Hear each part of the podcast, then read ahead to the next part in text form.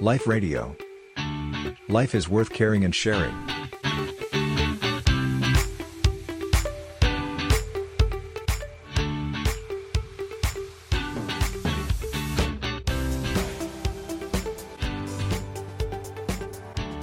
ารพัฒนามนุษย์อย่างเป็นองค์รวมเนี่ยเราจะต้องเรียนรู้และศึกษาอะไรกันบ้าง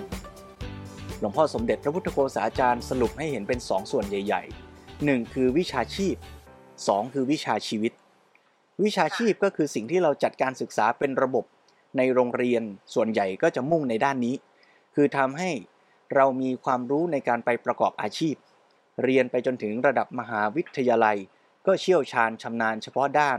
ในการทำงานอาชีพเฉพาะอย่าง ส่วนการศึกษาด้านที่ 2 คือการศึกษาวิชาชีวิต วิชาชีวิตคือทักษะในการที่จะดำเนินชีวิตและพัฒนาชีวิต แยกเป็น 3 ด้านหลักๆ 1 คือด้านพฤติกรรม 2 จิตใจ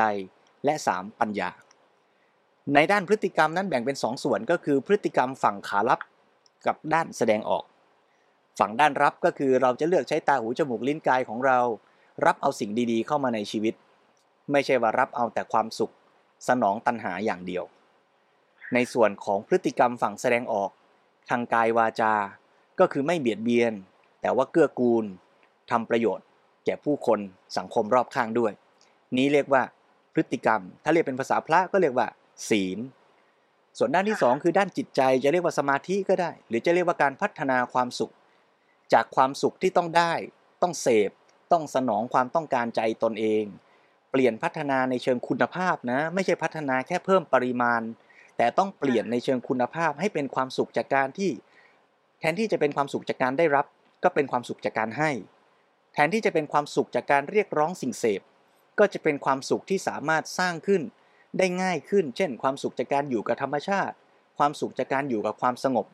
ความสุขในการได้อยู่ร่วมกันกับผู้คนในสังคม ในครอบครัว นี่เรียกว่าการพัฒนาความสุข และด้านสุดท้ายด้านที่ 3 คือการพัฒนาปัญญา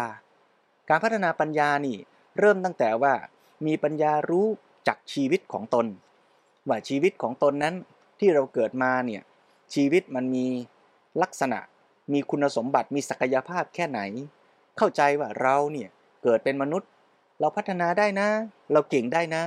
เราเรียนรู้ได้ แล้วเราก็มีความสุขในการพัฒนาชีวิต อย่างเต็มศักยภาพ เราสนใจเราเก่งด้านไหนถนัดอะไร ก็เรียนรู้ฝึกฝนพัฒนา แล้วก็รู้ได้ว่าชีวิตของเราเนี่ยถ้าพัฒนาไปถึงที่สุด เราสามารถที่จะมีความสุขได้ง่าย มีความสุขในการเกื้อกูลและอยู่ร่วมกับผู้อื่นในสังคม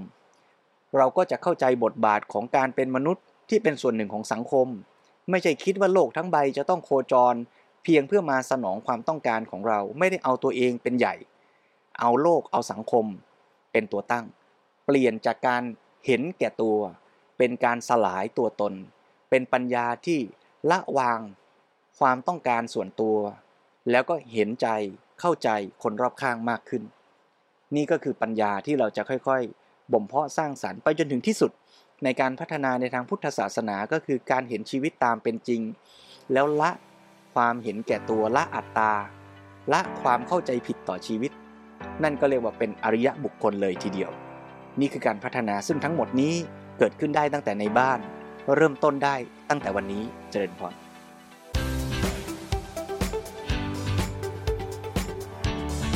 Life Radio. Life is worth caring and sharing.